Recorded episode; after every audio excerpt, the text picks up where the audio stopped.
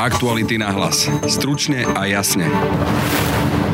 Stretnutie ústavných špičiek v centrále SIS mohlo byť aj spravodajskou hrou v prospech dnes stíhaných funkcionárov bezpečnostného aparátu, tvrdí šéf-redaktor Aktualít Peter Bárdy. Bol taký film francúzsky, že prehnitý proti prehnitým a možno sa toto deje dnes, že tu dve platformy ako keby tie neúplne korektné v policajnom zbore sa spojili alebo sú proti sebe a bojujú len o ovládnutie policajného zboru, o záchranu seba samých a o to, aby neboli stíhaní aj oni sami a o záchranu tých, ktorí sú stíhaní. Slovensko patrí medzi krajiny, ktorých na prísne protiepidemické opatrenia doplatili najmä deti. Školy sme totiž zatvárali ako prvé a opätovne otvárali skoro ako posledné. Navyše naozaj mnohým deťom sa nedostávalo ani patričného dištančného vzdelávania. Práve takéto deti pomáhala doučovať aj mladá dobrovoľníčka Viktória Zubková. Keď sa v osade roznieslo, že do školy chodí nejaká nová doučovateľka, niekto individuálne, čo sa teda venuje týmto žiakom, tak tie ostatné deti boli naozaj až tak zvedavé, že ich tu donútilo prísť do školy a začať si plniť svoju povinnú školskú dochádzku. Stretne sa prezidentka, predseda parlamentu, premiér s generálnym aj špeciálnym prokurátorom, riaditeľom SIS i policajným prezidentom. Nie je to nie je začiatok žiadneho zlého vtipu a dokonca to nie je ani úvod do nejakého akčného filmu. To je skrátka aktuálna slovenská realita. V nej sa prednedávnom 10 najmocnejších ľudí tohto štátu stretlo v špeciálnej, neodpočúvateľnej miestnosti našej tajnej služby. O čom presne bola reč, nevieme. Informácie zo stretnutia totiž podliehajú utajeniu. Opozícia stretnutie považuje za bezprecedentné a vládnu koalíciu obvinuje z manipulácie trestných konaní i rozkladu právneho štátu.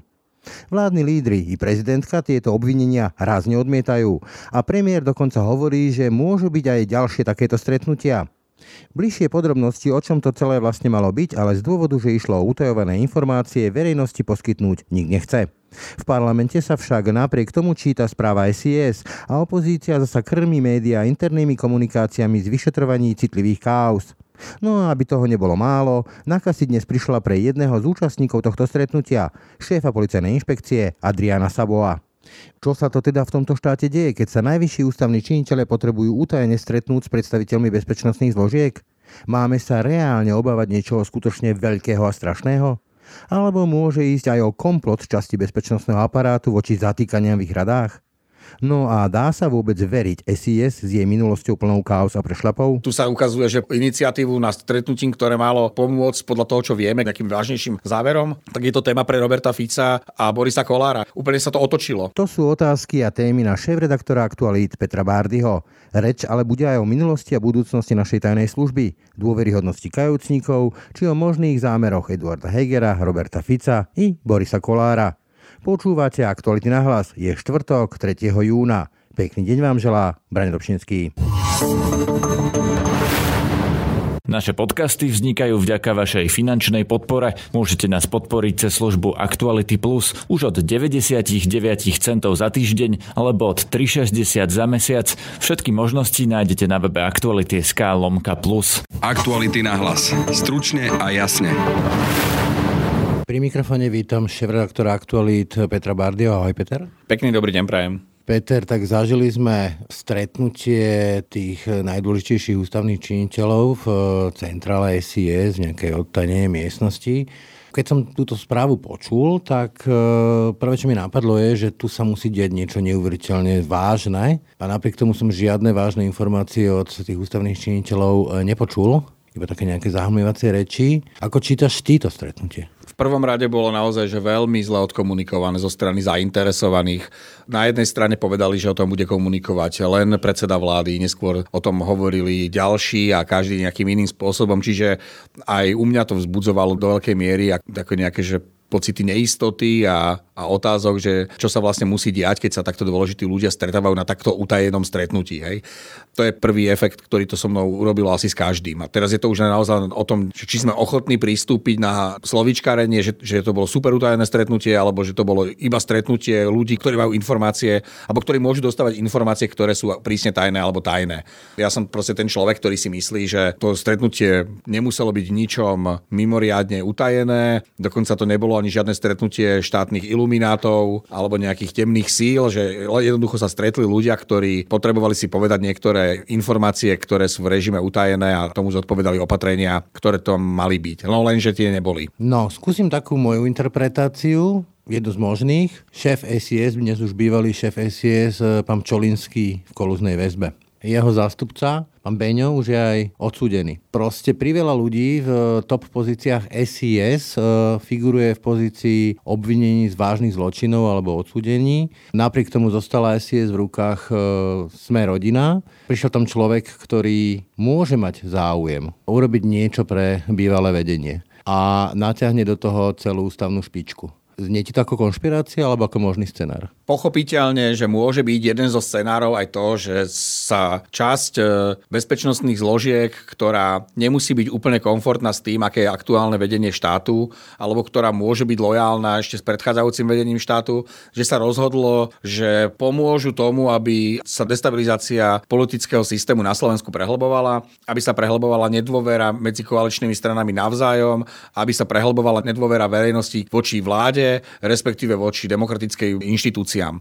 A toto sa jednoducho môže diať. Ten eh, počet ľudí a sila tých mien, ktoré sú dnes či už väzobne stíhaní alebo stíhaní na slobode a ktorí pôsobili ešte donedávna v bezpečnostných zložkách, či už eh, v Slovenskej informačnej službe alebo v policajnom zbore je tak silná, že jednoducho to môže vzbudzovať naozaj podozrenia, že ich blízki ľudia, ktorí stále ešte v bezpečnostných zložkách fungujú, môžu mať záujem na to, aby sa aby pomohli k ich prepusteniu, respektíve neuznaniu vinnými, pokiaľ vinnými sú. A my vieme, kto vypovedá, však to sú ľudia, ktorí sú relevantní na to, aby mali o čom hovoriť. Ludovit Mako to nie je proste žiaden predávač kalerábov z trhoviska, to je človek, ktorý sa stretával roky roku cez najvyššími predstaviteľmi policajného zboru a pravdepodobne aj, Slovenskej informačnej služby, kde riešili veci, ktoré pravdepodobne neboli úplne v súlade so zákonom, respektíve to boli, že úplne nezákonné operácie, na ktorých mali podľa jeho výpovede povede robiť. To isté sú ďalší, ktorí sú tam zástupca Beňa. Hej, to je človek, ktorý nespadol jednoducho z hrušky pred dvomi týždňami, ktorý bol známy tým, že, že jeho meno bolo spomínané v rôznych uh, operáciách, ktoré mali aj biznisový, nielen spravodajský charakter. A teraz, keď vieme, akí ľudia sú v tom všetkom, tak tu jednoducho musíme počítať s tým, že jedna z možností môžu byť spravodajské hry v prospech dnes e, stíhaných osôb. Nielen spravodajské hry, ale tu začínajú poletovať verejne informácie o tom, že ako keby ľudia z SIS boli nasadení na vyšetrovateľov, na policajtov, na prokurátorov a dávali im to dokonca vedieť. Toto smrdí tým filmom, keď si pomôžem, Vojna policajtov. Áno, je to tak. My sme vedeli, že tu nefunguje úplne kooperácia medzi prokuratúrou a policiou. Aj sme vedeli, že tu existuje nejaké prepojenie časti policajného zboru s, ča- so Slovenskou informačnou službou, pretože Siska sa od istej doby začala stavať takým útočiskom pre policajtov, ktorí museli odísť z policajného zboru a nechceli ísť úplne do civilu. Tak jedno... Prečasná penzia v štátnej službe. Taká dobrá trafika v štátnej službe, čiže odišli do Sisky a tam si proste dožívali. Ešte dodám, ak ťa preruším, e, dlhé roky tu máme problém, mali sme tu problém obchodovania s informáciami, ktoré tiekli napríklad z tajnej služby. Presne tak a v týchto operáciách mali byť alebo boli pravdepodobne zainvolvovaní alebo aktívni aj ľudia, ktorých mená sa dnes skloňujú v súvislosti s ich stíhaním. Čiže tu naozaj dochádzalo pravdepodobne k vypalovaniu ľudí a firiem vďaka spravodajským informáciám, ktorým disponovala tajná služba a policajný zbor. A keď toto všetko dávame dokopy, tak zistujeme, že a z, možno si použijeme zase taký pomocku, že s filmom, a bol taký film francúzsky, že prehnitý proti prehnitým. A možno sa toto deje dnes, že tu dve platformy ako keby tie nie úplne korektné v policajnom zbore sa spojili alebo, alebo sú proti sebe a, a bojujú len o ovládnutie policajného zboru, o záchranu seba samých a o to, aby, aby jednoducho neboli stíhaní aj oni sami a o záchranu tých, ktorí sú stíhaní. A na druhej strane tu je časť policajného zboru, aj Slovenskej informačnej služby, aj policajnej inšpekcie, ktorá jednoducho nemôže súhlasiť s tým, aby sa tu navzájom jednotlivé zložky bezpečnostných síl kryli chrbát a robili zo seba nedotknutelných, že tu jednoducho musí prísť nejaká očista a teda týchto policajtov mnohých poznáme a vieme, že sa s tým, čo sa deje, nestotožňujú a že spochybňujú aj pravosť alebo relevantnosť tých správ, ktoré sa dostávajú k politikom. My by sme si mali uvedomiť, že práca spravodajského príslušníka tajnej služby nemusí spočívať v tom, že bude každú správu verifikovať, že oni sú hlavne zberači správ. To práve chcem ťa prerušiť zase, keď sa vrátim do hlbokej minulosti, tak mali sme tu SIS pod Lexu. Tam to viedlo až k únosu Michala Kovača mladšieho, k výbuchu auta Roberta Remiaša. Boli na to amnestie, takže doteraz to nie je vyšetrené poriadne, keď boli zrušené. Vrátim sa ďalej a bola tu kauza skupinka. A svoj času mi Iveta Radičová ako premiérka povedala, že tie správy berie s veľkou rezervou, pretože to sú jednoducho zmes informácií, zmes odpočutého, zmes klebiet a zmes e, domyslených vecí. Čiže podľa teba dá sa na tom stavať, na tej správe SIS, ktorú sa teraz ohoňajú napríklad opoziční politici, ako na fakte, že takto to je, lebo si to takto napísala? Závisí kto ako, hej, že pre Roberta Fica nemôže byť nič pravdivejšie a vierohodnejšie, ako je to, čo nejakým spôsobom útočí na súčasnú koalíciu koalíciu a čo je znižuje je dôveryhodnosť. Pre predsedu vlády Hegera to samozrejme môže byť e, téma na uvažovanie, že či má všetkému veriť, čo v tých správach je. Pre Borisa Kolára ten sa zase na veci pozera čisto oportunisticky, čiže keď je to v jeho prospech, tak tomu samozrejme verí, keď to v jeho prospech nie je, tak rozpráva o tom, že treba dať overiť ČTK. Hej. To závisí, kto s tými informáciami ako pracuje. Niečo podobné zažívame aj my v žurnalistike, že keď získame niektoré informácie, tak je len na nás a na nejaké skúsenosti a ochote s tými informáciami pracovať, či tie informácie overíme, alebo či sa im rozhodneme nedôverovať, alebo či sa im rozhodneme dôverovať. A toto je podľa mňa niečo... Neberieme ich ako písmo svete. Presne tak, ale neberieme ich ako písmo svete. A navyše, však tiež to dobre poznáme, zober si, že by dnes e, sa rozhodla skupina nejaká ľudí na zásobovať denne stovkami informácií, však jednoducho, čo by sa stalo, by ten hard disk by nám praskol v tých hlavách. Čiže keby som ja chcel znefunkčniť niektorú inštitúciu, tak ju budem denne taskovať novými a novými úlohami alebo novými a novými informáciami vecami. Čiže ja si viem predstaviť, že to môže byť celkom zmetok v hlave pre niektorých politikov, ktorí okrem svojej dennej agendy, teraz hovorím o politikoch vo výkonných funkciách, ktorí okrem dennej agendy, ktorú majú, a teda majú jej požehnanie, dostávajú ešte spravodajské informácie o tom, že tu dochádza k nejakej snahe, neviem, temných síl ovládnuť policajný zbor. Ale... sa ako na filme Jamesa Bond. Presne tak. A ešte navyše, keď eh, uveríš vo svoju genialitu a máš pocit, že vieš presne vyhodnotiť relevantnosť informácie, ktorú ti posunie na stôl nejaká osoba, ktorá sa informáciami a ich distribúciou živí. Hej. Takže podľa mňa to je veľmi toxické a veľmi nebezpečné a dosiahlo to už také obrie rozmery, že, že dnes už sa spravodajské informácie stávajú ako keby pre mnohých politikov, ale už aj pre laickú verejnosť akýmsi denným chlebom a je to podľa mňa že veľmi, veľmi zrádne, lebo nemusí to a z veľkej časti to podľa mňa ani nereaguje na objektívnu realitu, ale môžu tam byť priania tých, čo tie správy píšu, alebo jednoducho účelové lži, ktoré majú za úlohu dezinformovať verejnosť alebo dezinformovať tých príjimateľov tej správy, ktorí tú správu čítajú. Čiže z tohto pohľadu nebolo veľkou politickou chybou pristúpiť na takéto stretnutie, na to pozvanie riaditeľa SIS, čo tam napríklad robila prezidentka, ktorá ako nemá ani výkonné kompetencie, ale už je vtiahnutá do tej hry a už nie je z pohľadu verejnosti nestranná. A iniciatívu prevzal Robert Fico. No veď práve, hej, že tu sa ukazuje, že iniciatívu na stretnutím, ktoré malo pomôcť podľa toho, čo vieme, k nejakým záverom, k väčšie, alebo nejakým vážnejším záverom, tak je to téma pre Roberta Fica a Borisa Kolára. Úplne sa to otočilo. Bola to chyba? Z môjho pohľadu to stretnutie chybou nemusí byť. Chybou je, že zainteresovaní buď slepo verili organizátorom zámerom stretnutia, alebo neurobili nič preto, aby to stretnutie naozaj ostalo utajené a aby sa nestalo politickou témou. Podľa mňa aj tá komunikácia zainteresovaných e, je veľmi zmetočná a vzbudzuje zbytočné otázky a už podľa mňa pre veľkú časť verejnosti už ani nezaujíma tú verejnosť, že o čom sa tam reálne rozprávali, pretože už je to raz zafixované v ich hlavách ako super utajené stretnutie v podzemí Sisky, ktoré malo viesť ku rozvratu štátu alebo ku ovládnutiu štátu. Hej. A už im to z tých hlav pravdepodobne nikdy nevyberú alebo nedostanú. Takže skôr ako organizovanie stretnutia bola chyba to, kam to nechali až, až zájsť. Keď idem k tým chybám ešte ďalej, nebolo potom chybou vôbec, že po kauze Vladimíra Pčolinského, kauze, no proste rozkopnutí dverí a odvlečení do kolúznej väzby, nechal predseda vlády, ktorého tradičnou nomináciou býva šéf SIS, tajnú službu SISku v rukách e, Borisa Kolára. Ten sa evidentne aj verejne priznal, že robí všetko preto, aby pomohol aj Vladimír Vladimirovi Pčolinskému. Ono je to vo všeobecnosti také zvláštne, že akým spôsobom sa strana Sme rodina dostala ku postu šéfa Sisky, že v podstate oni chceli mať ministra obrany a tým pádom, že ministra obrany si nakoniec e, zobralo Olano a získali pod kontrolou aj vojenské obranné spravodajstvo, tak tým Boris Kolár s Milanom Krajniakom argumentovali, že keď e, Olano má vosku, tak oni chcú Sisku a tým pádom dostali Sisku. Pre mňa je to absolútne čudné a neštandardné, aby...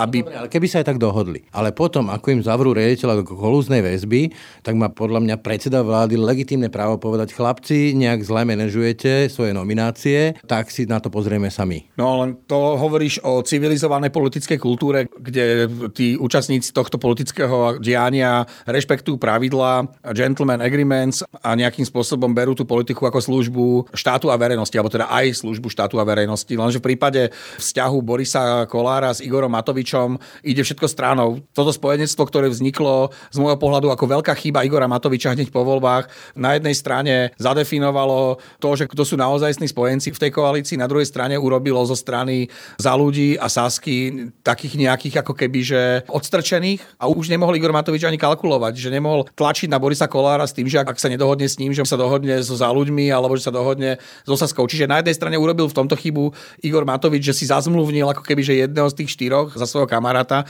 a tých ostatných dvoch možno trochu odsunul nabok a to bola podľa mňa že veľká chyba strategická. Na druhej strane tá nedôvera medzi Matovičom a Sulíkom, respektíve neochota Igora Matoviča dať dôveru niekomu zo strany za ľudí na to, aby nominovali šéfa Sisky a ten jeho blízky vzťah so stranou Sme rodina mu ani nedovolili uvažovať inak ako tak, že ten post jednoducho nahulvata nechá Kolárovému hnutiu. To je podľa mňa... To chyba? No to je obrovská chyba. Dobre, a dneska, keď sa pozrieme na to, aký spor vypukol medzi Mariou Kolikovou a Borisom Kolárom, kde hovorím, Boris Kolár otvorene hovorí, že kope aj za Vladimíra Pčolinského, nie len aby som teda bol presný. Teraz vidíme túto kauzu SIE za toho stretnutia. Dá sa ešte Boris Kolár považovať za súčasť protikorupčnej vlády, keď použijem tento patetický termín? No ja už som mal problém e, označovať túto vládu ako protikorupčná v čase, keď ešte pred podpisom koaličnej zmluvy, okamžite ako sa vlastne oznámilo, že Boris Kolár bude a jeho hnutie budú súčasťou e, tejto vlády. Čiže ja mám vo všeobecnosti problém s tým, keď sa niečo, čo je účastníkom Boris Kolár, má označovať ako protikorupčné. A táto vláda, aj vďaka tomu, že sa Boris Kolár spája s Robertom Ficom v tom, aby oslobodili väzobne stíhaných ľudí z korupčnej trestnej činnosti, tak e, pre mňa je to už ako keby, že absolútne že nepriateľné, aby sme túto... Červenou čiarou. To už je úplne za červenou čiarou, že to už, toto nie je protikorupčná vláda. Čiže podľa teba už teraz Boris Kolár s Petrom Pelegrinim a Robertom Ficom sedia na tom povestnom prašiaku a už tu vzniká nejaká nová koalícia? No ešte aby sme neboli prekvapení, tu sa teoreticky môže stať, že možno sa Boris Kolár v ďalších voľbách ani nedostane do parlamentu a možno sa dostane s nejakými pár percentami, ale to ja nechcem veštiť z gula, pretože pár mesiacov pred voľbami 2020 sa ešte uvažovalo, že či vôbec Igor Matovič a Olano budú v parlamente. Čiže to tiež ukazuje nejakým spôsobom e, na to, ako ľudia volia a že naozaj si tie ich preferencie sa často ukazujú až niekoľko dní alebo hodín pred e, vhodením lístku do urny. Mňa dej si predstava, že by tu bola koalícia Pelegriniho strany, Ficovej strany a Kolárovej strany. No to je proste niečo pre mňa ešte horšie, ako bola jednofarebná vláda Smeru. Pretože pri tej jednofarebnej vláde Smeru, a teraz možno použijem príliš silné hodnotenie, ale ešte Robert Fico nepôsobil tak unavene, tak frustrovane, tak nahnevane, nebol to ten taký zúrivý človek, ako je teraz, nebol taký pomstichtivý, ako je teraz. A teraz, ak by sa takéto niečo vytvorilo, tak to proste bude, to bude obrovská tragédia pre Slovensko. Obrovská. No, vidíme, že Robert Fico neuveriteľne ožil. Ja ho teda poznám dlhé roky ako novinár, z dobrého ako novinár poznám, ale v takomto tempe som ho ešte pomaly nevidel. Ale zároveň ma zaráža, že ako keby aj tak vedel viac ako na tie tri povestné kroky, keď spomínam kauzu schránok SDK, tak tam ten scenár bol veľmi podobný.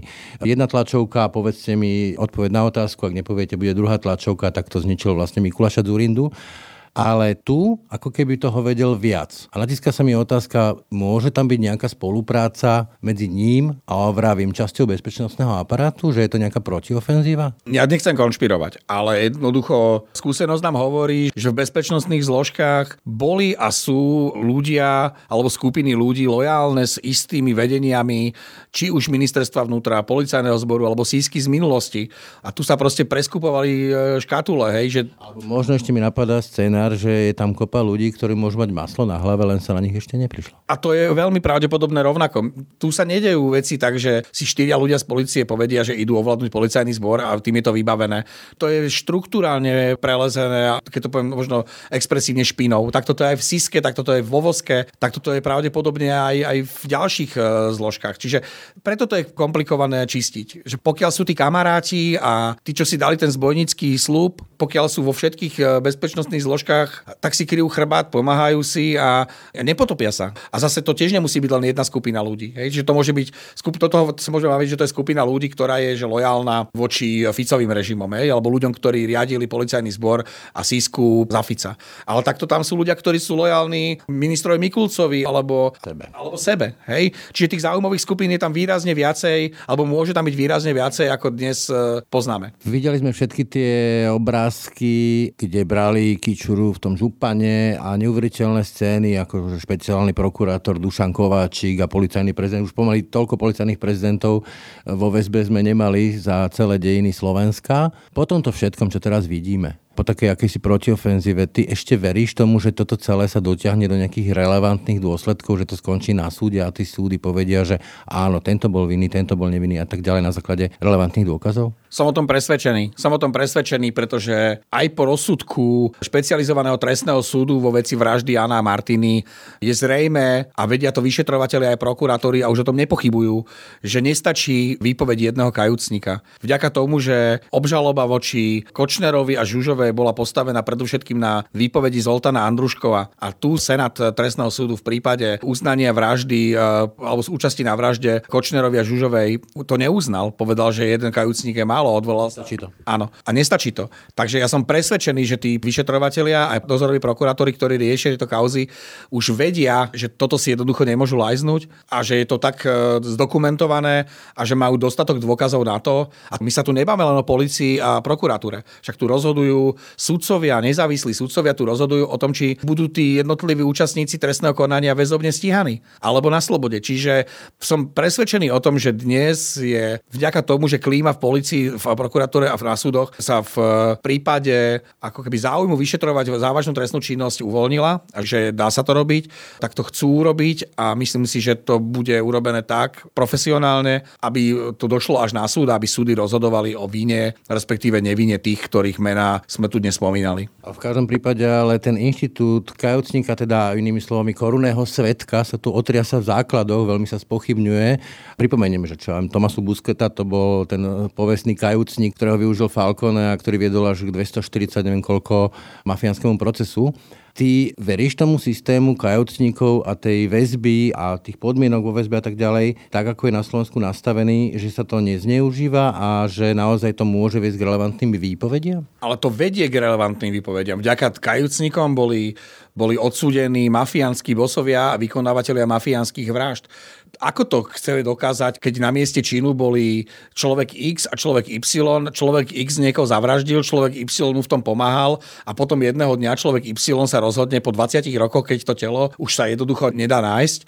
Ako to chceme dokázať? No jednoducho pravdepodobne mnohými nepriamými dôkazmi alebo viacerými nepriamými dôkazmi a výpovedou kajúcnika. To je človek, ktorý tam na tom mieste bol. Jasné, že sa to musí overiť, to sa nedá proste veriť alebo neveriť. To není postavené na viere, to je na overiteľnosti možnosti tvrdení a tam tak vyšetrovateľ ako prokurátor a na konci toho celého súd rozhodujú o tom, že či dôkazový materiál bol dostatočne silný na to, aby uznali osobu X vinnú z trestného činu. Podľa teba to nie je znôžka lží, ako to interpretuje Robert Fico, pod nejakým mučením. Ale Robert Fico interpretuje veci tak, aby to vyhovovalo do scenára toho, čo chce povedať. On nemôže teraz povedať, že inštitút kajúcníka je dôležitý napriek tomu, že má vyštudované právo a vie, ako to funguje. On nemôže povedať, že to je dôležité pre vyšetrovanie mnohých trestných činov, pretože tým pádom by dal zelenú tomu, že dominanti jeho politickej strany alebo ľudia blízky smeru sociálnej demokracii sú dnes väzobne stíhaní na základe, aj na základe vyjadrení kajúcnikov. Čiže naražaš na to vyjadrenie prokurátora Kysela, že toto sú len predpolia, že môže to viesť vyššie a že povedzme, že má v tom osobné záujmy, myslím Robert Fico? No to ja nechcem vôbec už takto špekulovať. Ja nie som veľký fanúšik, respektíve som totálny antifanúšik posielania Roberta Fica do väzenia alebo posielania akéhokoľvek politika do väzenia, pokiaľ nemáme dôkazy, ktoré by ho mali usvedčovať z páchania trestnej činnosti a keď ho do toho väzenia nepošle vyšetrovateľ s prokurátorom a nemajú to potvrdené súdom. Hej. Čiže ja vôbec nejdem tu ani polemizovať o tom, že či môžu viesť nejaké nitky k akémukoľvek politikovi. Či môže mať ten pocit? Robert Fico môže mať akýkoľvek pocit a po tých rokoch v politike, po tom všetkom, čo vie, po tom, koľko ľudí je priamo na jeho, alebo bolo priamo naviazaných na jeho osobu, na ľudí z jeho strany, na inštitúcie, ktoré kontrolovala jeho strana, na oligarchov z pozadia jeho strany, tak môže mať naozaj že mnohé pocity. Ešte k tým kaucníkom, už tam padli aj nejaké rozsudky a v prípade niektorých tam sú podmienečné tresty a v podstate smiešné pokuty v cene časti, malej časti tých úplatkov, ktoré boli preukázané vlastne na tých súdoch. Toto sa ti zdá byť ako spravodlivosť? No s týmto mám problém, to musím priznať. Chápem na jednej strane, že inštitút kajúcnika bol zriadený preto, alebo aj preto, aby sa urýchlili niektoré vyšetrovania, aj dokazovania viny a tým znížili ako náklady na súd a na vyšetrovateľ. Vlastne rozviazali jazyk tým. Áno, áno. Ale áno, že pochopiteľne na mnohé veci pozerám cez prsty a nepačí sa mi to, hej. Hlavne na veci, ktoré sú osobné, hej. A teraz ja si vôbec neviem predstaviť, ako sa musia cítiť príbuzní niektorých eh, ľudí, ktorí boli buď podvedení, alebo im bolo ublížené alebo zavraždený. A ako sa dívajú na to, že niekto, kto im spôsobil bolesť, odchádza s podmienečným trestom e, zo súdu. Ja chápem, že to musí byť e, hrozné a že im to nejakým spôsobom nenahradí to, že vďaka jeho výpovedi odhalia obrovskú sieť e, iných. No však teraz sme si spomínali toho Brušetu, tak včera prepustili v Taliansku, myslím, že to bolo v útorok, prepustili v Taliansku z väzenia človeka, ktorý bol zodpovedný za vraždu Falconeho. A tiež to bolo, dostal doživotný trest prepustili ho, lebo spolupracoval pri eh, odhalovaní inej trestnej činnosti. A tam boli demonstrácie ľudí, ktorí prišli pred tú väznicu a vyjadrovali absolútne rozhorčenie z toho, že sa to stalo. Posledná otázka, vrátim sa ňou Kurohovo k tej prvej, k tomu stretnutiu v SIS. Podľa teba nie je na čase po tomto všetkom uvažovať aj o tom, že zriadíme si novú SIS, že na zelenej lúke s novými ľuďmi? No to si neviem úplne že reálne predstaviť, pretože tých ľudí nových nemáme a jednak kde zohnať. To nie sú dedinskí futbalisti, ktorých eh, pozbierame z nejakých z nejakých iných dedín, že jednoducho spravodajský dôstojník je človek, ktorý by mal mať nejakú prax, nejakú kvalitu a nejaké skúsenosti.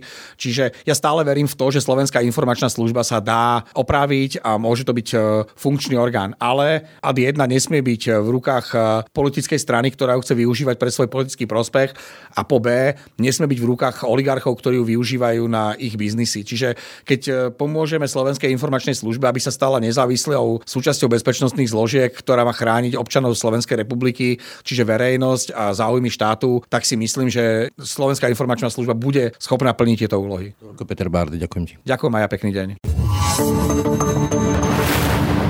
Pri mikrofóne vítam Viktoriu Zubkovú, dobrovoľničku. Dobrý deň. Dobrovoľničku, aby sme si to upresnili, vy ste pomáhali učiť deti v týchto zložitých časoch. Ako to teda vyzeralo z vášho pohľadu? Áno, pomáhala som teda pri doučovaní na základnej škole v Kozárovciach a tento projekt vznikol pod vedením Ministerstva školstva a štátneho pedagogického ústavu s názvom Zvýšenie inkluzívnosti vzdelávania. Čiže išlo o tie deti z toho povestného prieskumu z tej prvej vlny, 120 tisíc detí, že tu nemalo prístup k online vzdelávaniu a toto boli práve tie deti. Áno, presne tak. A vlastne jednalo sa o deti z rómskej osady, žijúce teda nedaleko Kozároviec, ktoré nemali prístup k internetu, prípadne možno ani k telefónu, zariadeniu, počítaču, kde by sa mohli pripájať na hodiny cez tento Teams.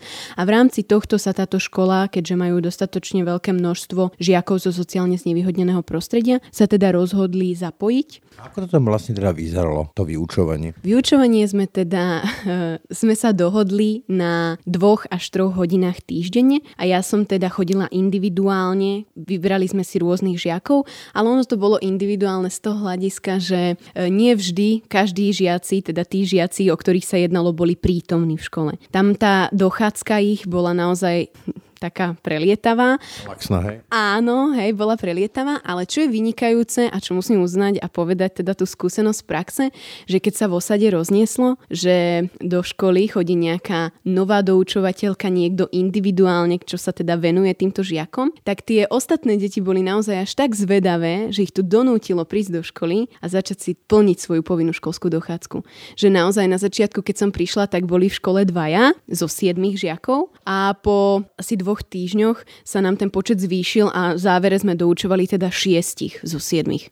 Toho jedného sme teda nepresvedčili, ale však samozrejme veľký úspech bol pre nás to aj teda pre pani triednu učiteľku, že teda už tí šiesti chodia naozaj pravidelne sa pripravujú a teda to doučovanie prebiehalo pomocou, sme to vlastne sme vyskladali ten rozvrh tak, že telesná výchova bola momentálne počas pandémie taká, že deti sedeli v triedách, v rúškach, tak my sme si brali, povedzme na tejto hodine, e, to bola jedna hodina, kde sme prebiehalo doučovanie a teda telesnú výchovu sme absolvovali, že sme mali slovenčinu alebo matematiku, teda tie doučované predmety v slovenskom kabinete a tam sme sa im teda individuálne venovali. Dá sa povedať, že to bola naozaj reálna výučba, lebo však to je veľká téma dnes, koľko tie deti vlastne cez ten online mali. No tak ja si myslím, že naozaj tá prezenčná výučba bola výborná z toho hľadiska, že tie deti mali ten kontakt. Ten sociálny kontakt a to, že nad ním niekto bol a teda pomáhala som im hlavne prekladať, keďže oni neštudujú v materinskom jazyku a im je dosť náročné pochopiť vlastne, čo majú v tej úlohe robiť. Ale keď im vysvetlíme, že odčítať a ščítať, že urobíš mínus a plus, tak oni pekne tú úlohu vypočítajú a majú to správne. Vlastne ďalší handicap v tom, že si to musia prekladať. Presne toto bolo častokrát aj na tej slovenčine, že keď sme sa učili hlásky alebo čokoľvek, že bolo problém s tým vyslovovaním, že č, dž, dz,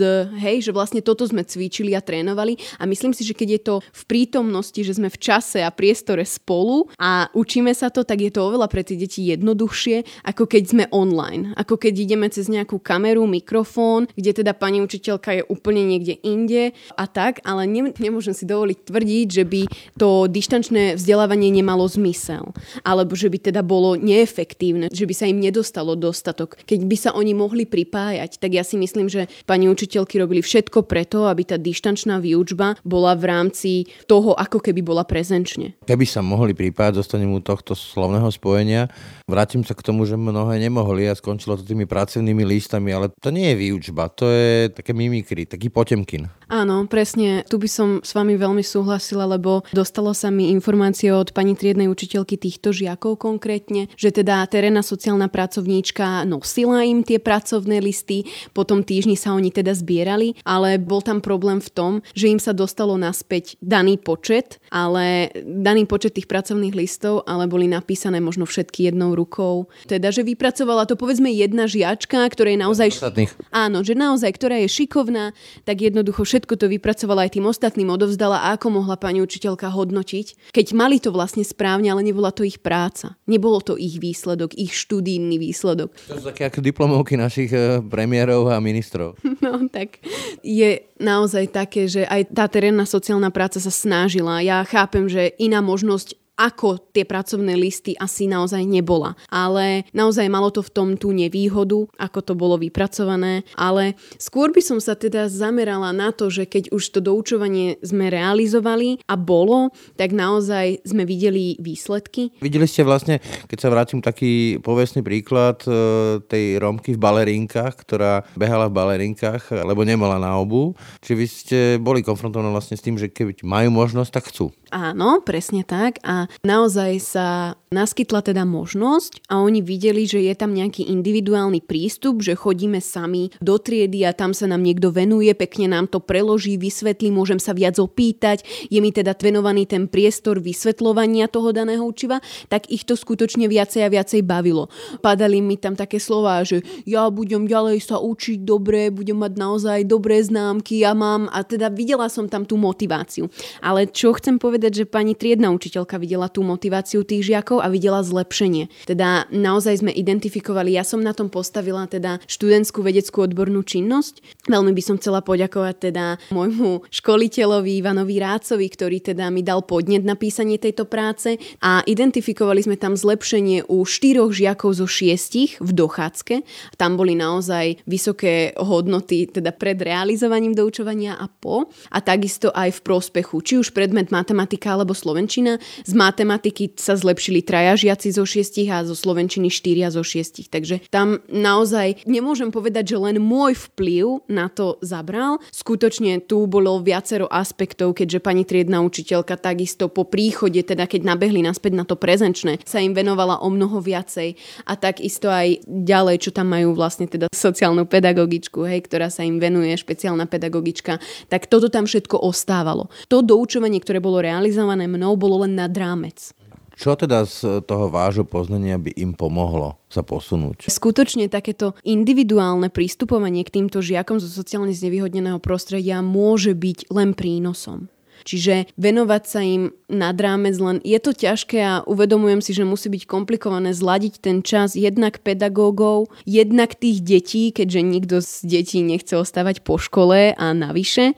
A naozaj v tej triede, ak má pani učiteľka 20 žiakov a musí sa im venovať všetkým a vysvetľovať postupne, takže tam si uvedomujem, že je tam tá náročnosť. Ale možno naozaj realizácia takýchto projektov, ako bolo zvýšenie inkluzívnosti vzdelávania, samozrejme stále trvá je to skvelé. A ja by som skôr chcela motivovať alebo vyzdvihnúť viacej mladých ľudí, aby sa zapájalo do takýchto projektov. Ja som vstúpila teda do projektu s tým, že som do toho išla bez akýchkoľvek predsudkov. Mne bolo povedané, že teda budem pracovať s rómskymi žiakmi, ale nemala som voči tomu žiadne obavy. Aj keď som bola upozorňovaná, že teda mám si dávať pozor na ten rešpekt a udržať si to a všetko ostatné. Aká je vaša skúsenosť akí sú? Ak sa to dá takto paušalizovať, ale ste skúsenosť. Tak ja subjektívne môžem povedať, že tí žiaci sú super.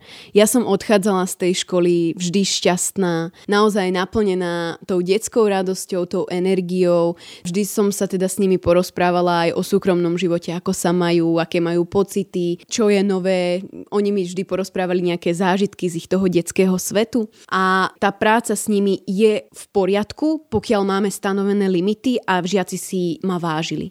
Teda ak tam bol ten rešpekt, lebo samozrejme, že tie deti sú od prírodzenia také živšie, emocionálnejšie a všetko ich zaujíma naokolo, len nie na to, na čo sa majú práve sústrediť. A to je... To je môj syn a to pochádzame z toho upper middle, nazme to takto, ale oni pochádzajú z prostredia, ktoré nie je veľmi podnetné, ale skôr som chcel povedať príjemné, jednoduché je ťažké. Tá škola je pre nich útek do niečoho lepšieho, alebo naopak, e, ako to vnímajú oni? Ťažko povedať, lebo ja si skôr myslím, že tie deti vnímajú svoje prostredie domáce ako to najlepšie, čo môže byť.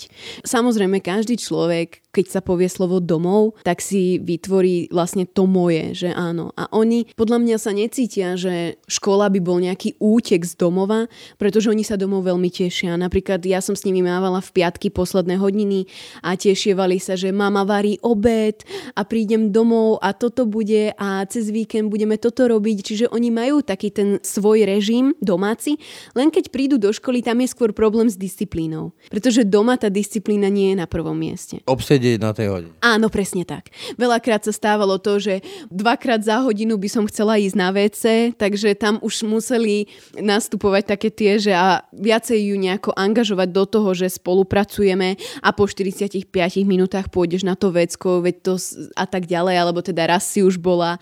To asi každé dieťa. Zaujíma ma všetko iné, len nie to, čo práve čítam alebo čo práve píšem, čo práve počítam. Ale zas tu by som chcela povedať, že ak tie deti naozaj majú dostatok času a tá úloha je preložená, vedia, čo majú robiť, vedia, čo majú písať, tak oni naozaj vedia a keď im poviem, že áno, tá odpoveď je správna, tak oni sa nesmierne z toho tešia. Že naozaj, ja som to vypočítala, alebo áno, už viem, aké tam je i ešte čo by som možno chcela povedať, ten problém s tým dištančným vplyvom pandémie, ako sa posunul potom, ako to vplývalo, bolo, že ja som vlastne prišla do tretieho ročníka základnej školy, teda e, do triedy tretieho ročníka a oni vlastne druhý ročník prešli tak, že na nariadenie ministerstva školstva každý postúpil do ďalšieho ročníka. Ale oni tam mali medzery a tie medzery boli v praxi úplne zreteľne vidieť a to bolo vlastne na tom, že vybrané slova v treťom ročníku robili problém, pretože oni nemali dostatočne prebraté učivo o tvrdých, mekých a obojakých spoluhláskach, ktoré sa preberajú v druhom ročníku. Čiže samozrejme, keď nepoznám obojaké spoluhlásky, tak nemôžem vedieť, že vybrané slova pôjdu práve po nich. Že toto bol ten príklad, ktorý som videla v praxi, že aha, tu nám to dištančné vzdelávanie, ktoré im nebolo dostatočne realizované, tu nám to urobilo problém. Tu bolo vidieť tú bariéru, že hop, ostatné deti, ktoré sa pripájali na na Teams s týmto problém nemajú a oni stále sú zaseknutí v tom druháckom učive. Dá sa povedať, že pandémia, respektíve tie opatrenie, to, že tie deti nemali prístup k plnohodnotnému vzdelávaniu, im ublížilo. Je to jedna z fóriem, ublížila im, ale až by boli tam tie možnosti pripájania sa na ten Teams a tie hodiny, tak by to nemuselo byť v takomto smere. Nemôže... Realita je taká, že áno. Realita je taká, ale druhá vec je, čo teda sa tiež e, v realite stala, že vlastne po realizácii doučovania Vlastne ja som, rea- ja som doučovanie realizovala od konca septembra do konca decembra, vlastne do vianočného obdobia, kedy znovu sa neprerušilo po Vianociach, bolo znovu nabehnuté na dištančné. No a vtedy sa tá motivácia preukázala v tom, že z tých siedmých žiakov dvaja našli možnosť, že oni vlastne majú mobilné dáta, mama má mobil dotykový a ja môžem si tam stiahnuť aplikáciu tým sa pripájať sa. Takže to bola spätná väzba vlastne od pani triednej učiteľky, že po tom realizovaní doučovania v januári sa títo dvaja žiaci začali pripájať a frčali z tej osady online. Čiže tam je to aj o tom prístupe rodičov a to je skutočne veľká pravda. Pokiaľ rodič ráno povie dieťaťu, že nemusíš ísť do školy, tak žiadne dieťa nepríde, že mama, ale ja chcem. Ono rado ostane posteli a bude si užívať pekný deň slnečný. Teraz sa už deti v podstate vracajú do tých škôl Vracajú sa aj oni? No, ako je to momentálne? Toto je vynikajúca otázka, pretože ja som kontaktovala pani triednu učiteľku, či sa teda môžem znovu navrátiť a že teda budeme pokračovať v realizovaní doučovania. A tam bola odozva, že momentálne rodičia sa bránia, lebo oni svoje deti nechcú ohrozovať, nechcú ich púšťať do tých škôl. Boja sa toho covidu, hej? Áno, áno, bolo to vlastne v rámci toho a že zatiaľ iba veľmi máličko detí sa prinavracia do škôl. Vlastne oni zostávajú v takom tom modeli toho dištančného, ktorý nemá v podstate žiadny efekt. Áno, presne tak, ale ja som s ňou komunikovala asi pred mesiacom, ak nie aj viacej a teraz dostáva sa to do takého štádia, že opatrenia sa uvoľňujú a oni sa vlastne tiež prinavracajú, aj keď vidno a je tam teda vidieť, že v menšom množstve, že naozaj je to tak postupne a tak pomalšie. Toľko Viktoria Zubková, ďakujem za rozhovor. Ďakujem veľmi pekne, bolo mi potešením. Tak to boli dnešné aktuality na hlas. Pekný zvyšok dňa a pokoj v duši praje. Braň Robšinský. Aktuality na hlas. Stručne a jasne.